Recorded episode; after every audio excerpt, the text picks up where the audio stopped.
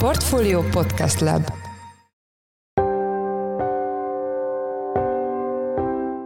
Mindenkit üdvözlünk, ez a Portfolio Checklist március 15-i különkiadása. Továbbra is elképesztő hullámokat ver világszerte és itthon is a Silicon Valley Bank pénteki csődje, a kialakult helyzet pedig nagyon sok kérdést felvet a már amúgy sem rózsás globális gazdasági környezettel és a magyar makropályával kapcsolatban is. Ezért meghívtuk a műsorba a Zsidai Viktort, a Citadella alap portfólió kezelőjét, hogy több témáról is kérdezzük, köztük arról, hogy kapunk-e most egy pénzügyi válságot a nyakunkba, vagy hogy az amerikai bankcsőd hírére miért szakad be a forint még a régiós valutákhoz képest is. A gyorsan változó gazdasági környezet miatt fontos kiemelni, hogy a műsort március 14-én fél kettőkor rögzítettük. Én Forrás Dávid vagyok, a Portfolio Podcast Lab szerkesztője, ez pedig a checklist március 15-én.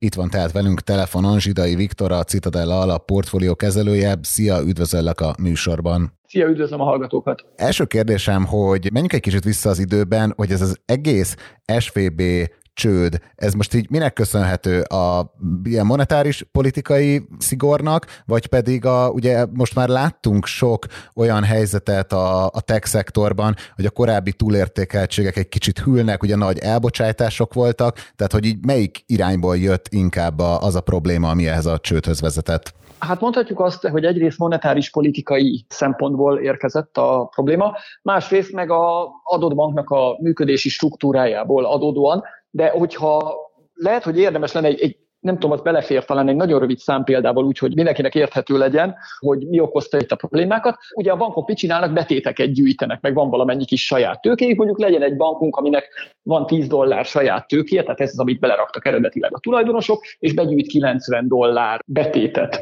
És ugye hasonlóan Magyarországhoz, USA-ban is ugye nagyon sokáig nulla közelében voltak a betéti kamatok, tehát nem nagyon fizettek a betéteseknek semmit, a, vagy nagyon keveset a, a bankok. És ugye, hogyha van ez a bankunk, 10 dollár a saját tőkéje, 90 dollár ügyfélbetétet beszedett, és amikor elindultak fölfele az állampapír hozamok az Egyesült Államokban, akkor mondjuk megvesszük az összes 100 egységi pénzt, mondjuk most nem hitelezünk, hogy egyszerűsítsük a dolgot, mert egyébként azért csak szoktak hitelezni a bankok, ezt a 100 egységnyi pénzt, ezt belerakjuk egy állampapírba, egy tíz éves állampapírba, aminek 3% mondjuk a hozama, és ez láthatjuk, hogy nagyon jó, mert ugye a 100 egységnyi állampapíron évente kapunk 3 dollár kupont, ki kell fizetnünk a befektetőinknek 90 dollárnyi befektetőnek 1% kamatot, tehát 0,9, tehát évente 2,1 dollár nyeresége lesz a banknak, ami a 10 dollár saját tőkére vetítve nagyon jó, 21%-os hozam. Tehát, hogyha ezt 10 évig tudjuk csinálni, akkor nagyon jó, mert minden évben 21% hozama lesz a bank tulajdonosainak a saját tőkéjükre vetítve. Ezzel te is kiegyeznél? Ez, ez, ezzel én abszolút mértékben kiegyeznék. Gondolom, ők is ezzel próbáltak kiegyezni, de ugye nem ilyen egyszerű a helyzet.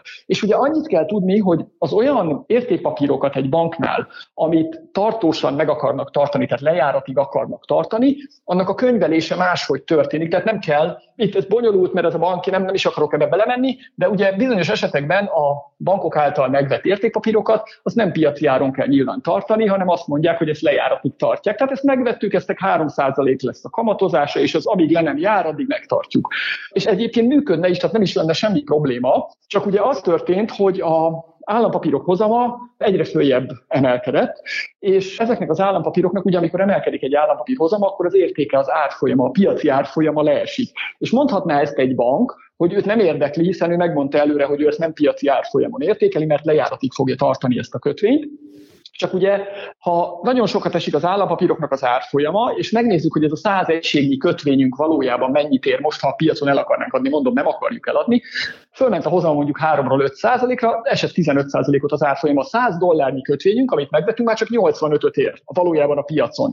És nekünk van 90 dollárnyi betétesünk. Nagyon jól látszik, hogy ha az összes betétes azt mondaná, holnap oda jönne az ajtómhoz, hogy na, akkor kérem vissza a betétemet, akkor el kéne adni ezeket az államkötvényeket, és nem tudnánk kifizetni a betéteseket. Ez azért merülhet föl ez a probléma, ugye, mert a betétesek mind ki akarják venni a pénzüket. Tehát a, az egész történetnek csak a lényege, és azért akartam ezt a pár számpéldát elmondani, hogy látszódjon, hogy ez egy jó üzletnek tűnik, hogy van egy alacsony kamatozású forrásunk, tehát ahonnan pénzt vonunk be, ez a bankok esetében a betét, és ezt befektetjük magas kamatozású eszközökbe.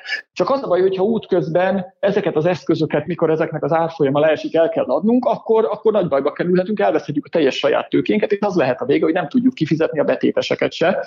És nyilván ennél bonyolultabb a történet, de jelentős részben azt gondolom, hogy ez okozza most a félelmeket, ez okozta a problémának a nagy részét a, az SVB banknál is, és még más bankoknál is. Jelentős mennyiségben építettek ki bizonyos bankok nagy ilyen állampapír vagy jelzálog kötvény, ami ehhez nagyon közel áll az Egyesült Államok, hogy a biztonságát tekintve, ezeket a pozíciókat, és ugye attól lehet tartani, hogy ha ezt nem tudják megtartani lejáratig, hanem útközben el kell adniuk, akkor nagyon nagy veszteségeik származnak ebből, olyan nagy veszteségeik, hogy nem tudnák kifizetni betéteseket. Tehát egyrészt túl nagy kockázatot vállalt valószínűleg az adott bank, másrészt ugye ezt erről lehetett olvasni, hogy itt a venture capital finanszírozásban és venture capital cégek által vezetett számlák nagyon nagy mennyiségben voltak a banknál, tehát a, a venture capital iparág meg az elmúlt két évben inkább elég nagy lejtőn volt, tehát nyilván volt egy ilyen oka is, a bank nagyon nagy kockázatvállalása, illetve hát az, hogy az amerikai jegybank folyamatosan emelte a kamatokat, amivel elértéktelenítette végeredményben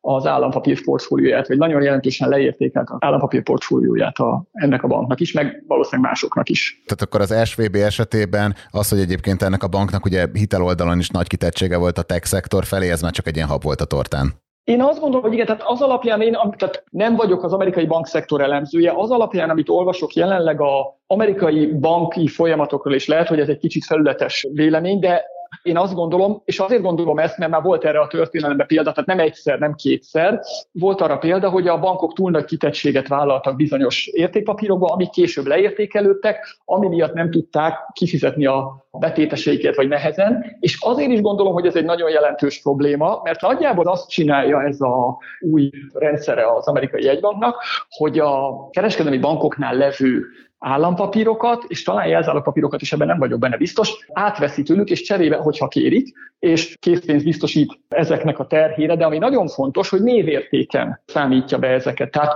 úgy csinál, tehát megoldja azt, áthidalja azt a problémát, amiről korábban beszéltem, hogy nem kell átértékelniük ugye a bankoknak a valódi piaci ára ezeket a kötvényeket. Tehát kvázi átveszi ezt a leértékelődést. Hát a kockázatot átvállalja, ugye, ugye, ugye, mert azt mondja, hogy ha, ha ez valójában csak egy rövid távú probléma, és, ja, és ez volt az egyik, amit csinálta az amerikai jegybank, és a másik, ugye, hogy gyakorlatilag a SVB banknak az összes betétesét, azt is, aki nincs biztosítva, ugye kifizették, ugye, hogy megállítsák ezt a bankpánikot, és azt gondolom, hogy ez a két eszköz elég lehet arra, hogy a kereskedelmi bankoknál levő nagy hosszú kötvény portfólióknak a leértékelődéséből adódó betétesi kockázatokat, azt kezelje, nem kell megijedniük a betéteseknek. És mondom, hogyha ez, ez egy ilyen, ugye, hogyha sokáig tudja tartani a kereskedelmi bank ezt a kötvényportfóliót, akkor ez így rendben lesz. Akkor baj, hogyha azonnal el kell adnia. És akkor szerinted ez egyébként most úgy néz ki, ugye most ezt kedden vesszük fel ezt az adást, és szerdán fogjuk csak publikálni, de hogy akkor jelenleg így úgy látod-e, hogy elkerüljünk egy, egy pénzügyi válságot, tehát hogy a jelenlegi környezet helyzet egy ilyen sokkal bonyolultabb, a 2008-ashoz hasonló helyzetbe csapjon át? Én azért is gondolom, hogy elkerüljük a pénzügyi válságot, mert van rá bár példa a történelemben, de elég ritka, hogy egy nagyon nagy bankválság után viszonylag rövid időn belül újabb nagy bankválság jön, és ez azért van, ez nem ilyen, nem tudom, asztrológia, hogy nem állnak jól még együtt a csillagok, hanem azért van, hogy ugye a nagy válságok után, és nem csak a bankszektorra másra igaz, azok akkor mindig leszabályozzák őket. Ugye, hogyha kiderül, hogy valahol valami nagyon nagy probléma van, akkor a politikusok a közvélemény nyomására nagyon szigorú szabályozásokat vezetnek be. Az Egyesült Államokban jelenleg a tőke mennyisége a nagy bankoknak, nagy és közepes bankoknak körülbelül duplája a 2006-7-es nek majdnem duplája. Európában még talán azt gondolom, hogy szigorú szabályozások voltak, itt még erősebb tőkehelyzetben vannak a bankok. Tehát, tehát az elmúlt 10-15 év végül is arról szólt, hogy a szabályozók folyamatosan ütötték a bankokat, hogy képezzenek több tőkét, építsék le a rossz hiteleiket, képezzenek több tartalékot, szigorúbbak legyenek. Tehát egy, egy, egy ilyen kockázat csökkentés volt végig a bankszektorban, emiatt is tudom nehezen elképzelni. Kellően szerintem van, van elég tőkéjük, a döntéshozók pedig be tudnak avatkozni, és láthatóan be is avatkoztak. Úgyhogy én azt gondolom, hogy ebből bankválság önmagában nem lesz, lesz. Nyilván ezt nehéz kijelenteni, mert lehet, hogy már holnap Persze. nagyon hülyén fogunk kinézni, mikor ezt leadjátok ezt a podcastot. De Majd kivágjuk az, ezt a részt. de ezt, a, ezt én azt gondolom, hogy ebből nehezen össze tudna jönni, de szerintem nem fog ebből egy nemzetközi bankválság összejönni. És azért sem jön össze, mert láthatóan nagyon gyorsan reagáltak az a döntéshozók, és a problémának a lényegét kezelték. Viszont egy dolog következik szerintem belőle, hogy a monetáris politika azt gondolom, hogy rájött, hogy nem emelhet bármeddig kamatot, tehát neki van egy korlátja, és úgy tűnik, hogy a pénzügyi rendszer sérülékenységével elértük ezt a korlátot, és ugye ezért is voltak ezek az irgalmatlan nagy átárazódások a, amerikai kamatvárakozások piacán is, mert azt mondja a piac, és azt gondolom, hogy helyesen mondja azt a piac, hogy nem, nem, nem nagyon tud a jegybank kamatot emelni, mert ugye két dolog közt választhat, lehet, lehet, hogy szeretne emelni, hogy lenyomja az inflációt, de hogyha ez el azt kockáztatja, hogy bedönti a pénzügyi rendszer, vagy tovább fokozza a nyomást a pénzügyi rendszeren, az nem éri meg. Tehát, hogy én abban egészen biztos vagyok, hogy a pénzügyi rendszer összeomlása sokkal rosszabb, mint hogyha egy kicsit magasabban marad az infláció, és azt gondolom, hogy a jegybank is ezt gondolja. Igen, tiszta sor, de hogy mégis volt egy ilyen valamennyire félelmetes helyzet vasárnap, amikor ugye New Yorkban a Signature Bank csődbe ment. Itt szerinted most van egy olyan idősík, aminek el kell telnie újabb ilyen típusú hír nélkül, amikor ebből a szempontból megnyugodhatunk? Ugye a, a bankrendszerben mindig a bankokból való pénzmenekítés a, az óriás kockázat a bankrán. És nyilván ennek van egy időtávja, ugye most megijedtek az emberek, kirántották a pénzt először az SVV-ből, utána a Signature Bankből. Gondolom, hogy egy pár hétnek el kell tenni, és egy pár hétig nincsen újabb ilyen bankrán, akkor, akkor nem kell aggódnunk. De mondom, azzal, azzal, amit az amerikai jegybank csinált, én elég kicsi esélyét látom, és nem is látom nagy értelmét annak, hogy, hogy más bankokból el kellene kezdeniük a betéteseknek kivenniük a pénzt. Persze lehet, hogy vannak ilyen közepesebb, vagy kisebb, vagy ilyen regionális bankok, ahol még vannak problémák, de szerintem ezt nehéz lenne látni. Ilyen nagy szisztematikus bankoknál én nehezen tudom elképzelni, hogy ilyen nagy baj legyen. Evezünk egy kicsit magyar vizekre. Ugye ez az egész helyzet gyakorlatilag ugye pénteken meg a hétvégén alakult ki az Egyesült Államokban, illetve több olyan országban is, ahol kifejezetten az SVB-nek fontos jelenléte volt, vagy olyan cégek működtek, akiknek voltak amerikai lányvállalata, és itt tartották a, a pénzüket, tehát az egész helyzet a hétvégén alakult ki. Hétfőn ugye iszonyatosat szakadt a forint, ami valahol ugye magyarázható azzal, hogy menekülnek a biztonságosabb helyre a befektetők, de a, miért szakadt a forint még a régiós valutákhoz képest is? Hát szerintem az elég egyértelmű a összes szereplő számára, akik akik ezekkel a közép-európai devizákkal kereskednek, hogy a legkockázatosabb ország Magyarország, és ezt ugye nem is nehéz kitalálni, hiszen egy 18% kamatot kell adnunk nekik, máshol meg mondjuk 6-7% kamatot kapnak, tehát hogy nyilván azért kell nekünk ilyen sok kamatot adnunk, mert mi nagyon kockázatos ország vagyunk, és most belemehetnénk, hogy miért, de szerintem mindenki nagyjából érti, hogy itt Magyarország sérülékenysége több irányból fennáll jelenleg. Most azt gondolom, hogy ez tényleg ilyen tehát Magyarországot jelenleg forró pénzek finanszírozzák. Mindenkinek nagyon jó, hogy kap gyakorlatilag havi másfél százalék kamatot, ugye éves 18-at kb. havonta, tehát óriási, nagyon sok-sok pénzt kapnak kamat különbözetbe, a forint mellett spekuláló, de szerintem a legtöbb szereplő tisztában van azzal, hogy sérülékeny helyzet, és ugye, mint a tömött diszkóból próbálnak azért a, az ajtóhoz közel állni, és az első rossz jelre, amikor, amikor, amikor baj van, vagy azt lehet sejteni, hogy lehet ebből tehát egyáltalán a kockázata fölmerül, hogy akkor gyorsan elmenekülnek, és azt mondják, hogy nem kell nekik a, ez a kamat különbözet. Tehát az a baj, szerintem Magyarországon a forint azért sérülékeny, mert az összes szereplő tudja, hogy a magyar gazdaságnak van egy jelentős sérülékenysége, és csak magas kamat mellett, és csak rövid időre, és csak napsütésbe, hogy így mondjam, hajlandóak finanszírozni a, a forintot. Hogyha egy kicsit rosszabb az idő, akkor nagyon, nagyon gyorsan meg tudnak ijedni. És akkor most itt is elkezdhetnénk arról polemizálni, hogy egy valós EU-s díl, tehát hogy mondjuk elkezdenének tényleg jönni az EU-s pénzek Magyarországra, az adhatna akkor középtávon egy megnyugvást a, a, a magyar környezetnek, és amit eddig látunk, az csak az általad már most megfogalmazott ilyen rövidtávú pénzek. Hát igen, az a baj ezzel az egész, egész EU-s pénz mizériával, és egy kicsit azt látom a kormányzati kommunikáción, ugye azt mondják, hogy hát nem baj, nem kapunk az EU-tól pénzt, évente nem tudom, 1-2-3-4 milliárd eurót, akkor azt bevonjuk máshonnan, nem tudom, kínaiaktól, nem tudom, mindegy, bárhonnan, valahonnan, piacról, akárkitől. Csak az a baj, hogy szerintem ez vagy egy félreértésen alapul a részükről, vagy ez, egy kommunik, vagy ez csak kommunikálni próbálják így, ezt nem tudom eldönteni. De ugye ez nem pusztán egy finanszírozási kérdés, sőt, mert azt nyilvánvaló, hogy máshonnan is be lehet vonni évente 1, 2, 3, 4 milliárd eurót, ez nem kérdés. Hanem, hanem ez egy bizalmi kérdés. Ugye a gazdaságok, azok évszázadok óta a hiten alapulnak. Az, hogyha hiszünk abban, hogy Magyarország tartósan hosszú ideig az EU stabil tagja lesz, akkor ez egy egészen más megítélés alá, alá esik ez az ország, mint hogyha ennek egyáltalán a kétség fölmerülhet, hogy Magyarország esetleg kifele kacsingat ebből a zónából, mert akkor minden várakozásunkat ugye át kell írni. Tehát szerintem az a baj, és azért lenne fontos az EU-s megállapodás, nem csak azért, hogy nem főként azért, hogy bejöjjön fizikailag az az euró, bár nyilván ez is nagyon fontos, hanem azért, hogy föntartsuk azt a hitet, hogy Magyarország tartósan ennek a régiónak a része, mert akkor finanszíroznak minket működőtőkével továbbra is, mert finanszíroznak portfóliótőkével is, és nem csak feltétlenül ezek a forró pénzek, hanem tartósabb befektető, befektetési alapok, nyugdíjpénztárak is ide mernek pénzeket rakni. Tehát, hogy szerintem nekem az a bajom ezzel az egész EU-s jön-e pénz, vagy nem jön pénz, hogy, hogy ugye nem az a nem az a lényeg, hogy fizikailag, fizikailag jöjjön a pénz, hanem hogy megerősítsük azt, hogy mi ebben a rendszerben akarunk maradni, és hát tudom, minden hónapban elmondja a, a miniszterelnök, vagy valamelyik minisztere, hogy de hát mi az EU meg a NATO részei vagyunk, de hát azt is mondta már, hogy ne azt figyeljék, hogy mit mondok, hanem azt, hogy mit csinálok. És amiket csinálnak, azok felvetik a kétségét, és annak, hogy tényleg ezt gondolják-e, és azt gondolom, hogy ez e, emiatt van kétség a befektetőkbe, ezért is kell 18%-ot fizetnünk kamatot, és ezért is van az, hogy amikor a világban bármilyen e, zűrzavar van, akkor elsőnek a forintot ütik meg, mert ez a hit, ez nem, nem elég erős Magyarországban. És akkor a, a jelenlegi helyzet az lehet egy ilyen egyfajta tanulság is a, a gazdasági meg a külpolitikai döntéshozók számára, hogy valóban lehet egy ilyen nyomás a, a kormány felé egy, egy valós irányváltásra? Én azt gondolom, hogy ez nagyon kevés ez a, ez a nyomás. Tehát ennyi, ennyitől egyrészt nem hiszem, hogy megijednek.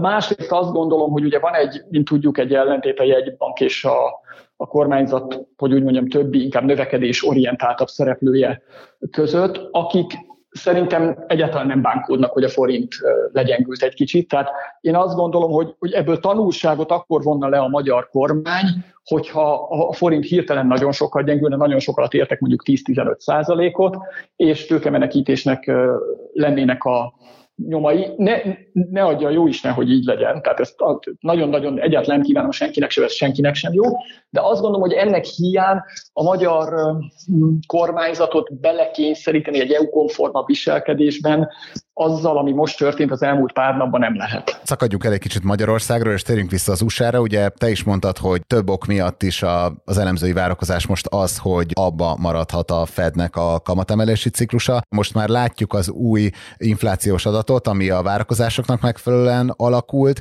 Akkor most mi jön most? Hozzá kell szoknunk ez a típusú ilyen 6% körüli inflációs szinthez? Én azt gondolom, hogy nem, és azért gondolom, hogy nem, mert a Azért, hogyha megnézzük, hogy mi történt az elmúlt egy évben, ugye a Fed egyre gyorsuló ütemben emelgeti a kamatokat, de valójában azért a monetáris politikának az átfutása az legalább azért fél év és másfél év között van. Tehát azok a kamatemelések, amiket a Fed csinált eddig, azoknak a nagy részén azt gondolom, hogy nem nyilvánult még meg a gazdaságban. Tehát a, az inflációnak a jelenlegi helyzetére még nem tudott hatni, és azt gondolom, hogy amikor ezek a kamatemelések megnyilvánulnak, akkor az jelentősen fogja csökkenteni az inflációt, tehát szerintem nem fog 6%-on ragadni, akkor sem az infláció, hogyha a Fed nem emeli tovább a kamatokat, de természetesen ezt majd később megtudjuk, hogy ez igaz-e vagy nem, de, de azt gondolom, hogy én, én, én úgy érzem, hogy elég sokat emelt ahhoz a Fed egyébként, hogy nyugodtan egy kicsit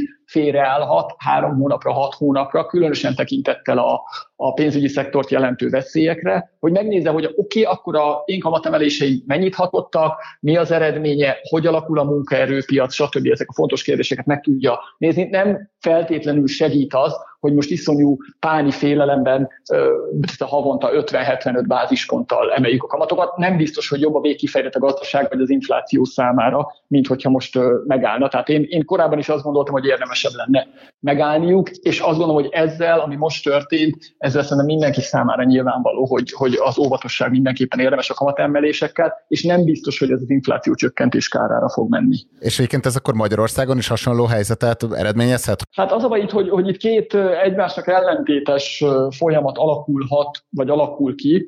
Ugye az egyik, hogyha nem lesz a világban több kamatemelés USA-ban, és valószínűleg ugye Európa azért szokta követni valamennyire az Egyesült Államokat, és mondjuk Európában is lelassul, vagy leáll a kamatemeléseknek a, a, a üteme mértéke, akkor ugye hamarabb tudnánk kamatot csökkenteni. Viszont, hogyha egy pénzügyi válság félelmei vannak, akkor meg ugye megnő a kockázatosságunk, a vélt kockázatosságunk, akkor meg kevésbé tudunk kamatot csökkenteni. Úgyhogy megmondom őszintén, számomra ez a magyar monetáris politika szempontjából ez még egy elég nagy köd.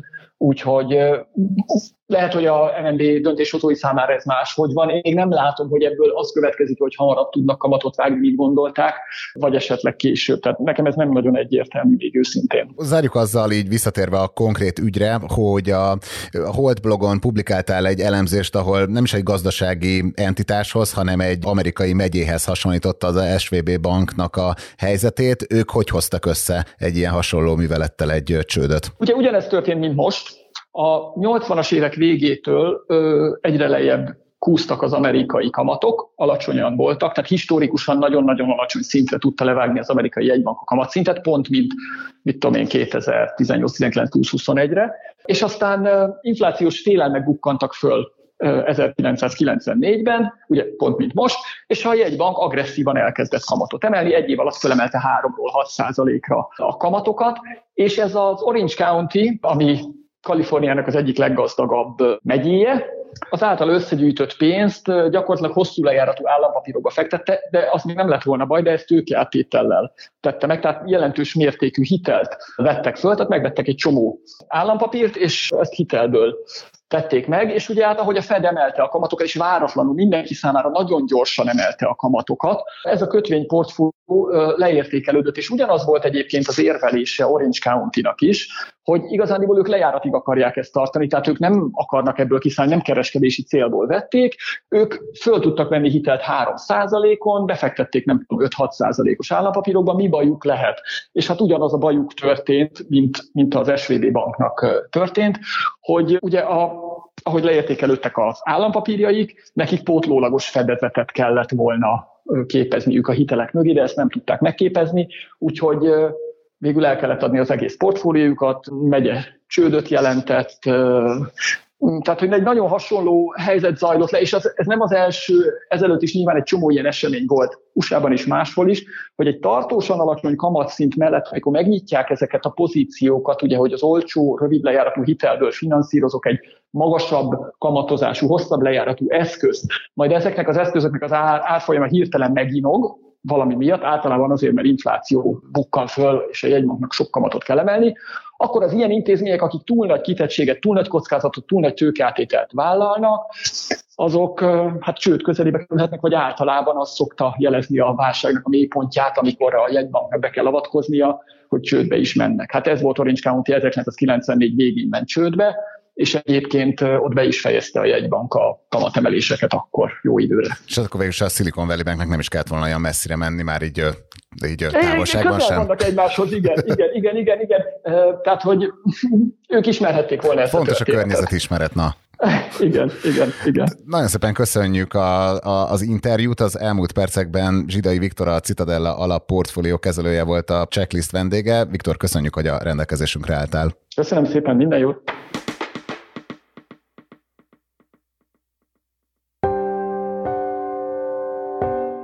Ez volt a Portfolio Checklist március 15-i különkiadása. A mai adás elkészítésében részt vett Bánhidi Bálint, a szerkesztő pedig én Forrás Dávid voltam. Új adással holnap, azaz csütörtökön jelentkezünk. Addig is minden jót kívánunk. Sziasztok!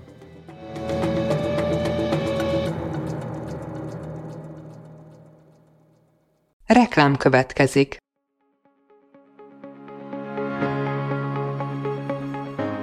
Raúl Müller Lajos vagyok, az Agrárszektor főszerkesztője. Májusban két tematikus konferenciát is rendezünk Kecskeméten az agrofood szektor szereplőinek. A május 22-én tartandó Portfolio Agrofood 2024 konferencia az élelmiszeripari vállalkozások, beszállítóik, a szolgáltató cégek és a kereskedők számára nyújt egyedi betekintést az aktuális trendekbe. A május 23-án megrendezendő Agrofuture konferencia pedig egyedülálló módon tematikus formában foglalja össze a hazai agrárgazdaság fenntarthatósági követelményeit és innovációs lehetőségeit.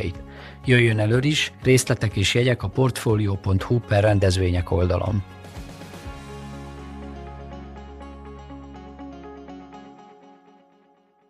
Reklámot hallottak.